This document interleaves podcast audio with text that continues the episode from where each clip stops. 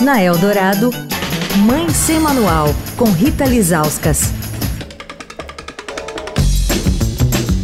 Oi, gente, Mãe Sem Manual de volta. Essa semana a gente falou sobre a vacina contra a paralisia infantil oferecida pelo SUS às crianças em seu primeiro ano de vida. O Ministério da Saúde anunciou que a gotinha vai ser substituída a partir de 2024 pela Salk, que é a vacina injetável, que é mais segura, feita com vírus inativado, é, que vai ajudar nesse esforço mundial de erradicar a doença do planeta.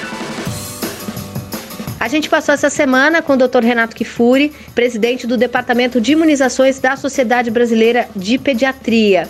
Doutor, eu queria falar agora de todas as vacinas que são ofertadas né, para as crianças pelo PNI, o Programa Nacional de Imunizações.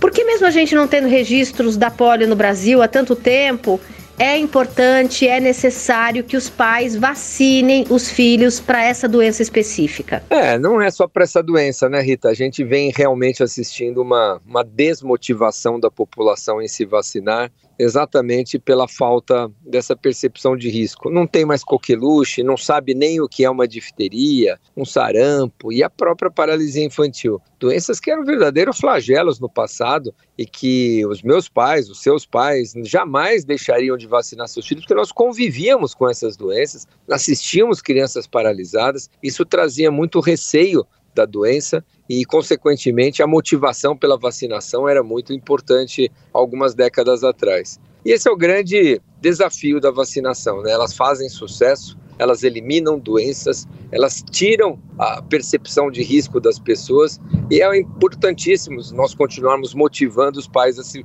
continuarem se vacinando, porque senão essas doenças voltam.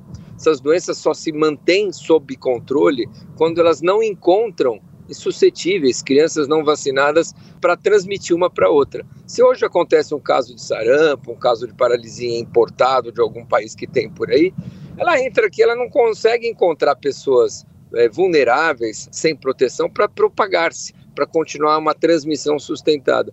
Então, os casos ficam isolados, praticamente inexistentes, porque essa população está toda vacinada. Se baixarmos a guarda criarmos uma população, um pool de pessoas ali suscetíveis suficientes para voltar a ter transmissão, nós vamos conviver e ninguém quer ver, né?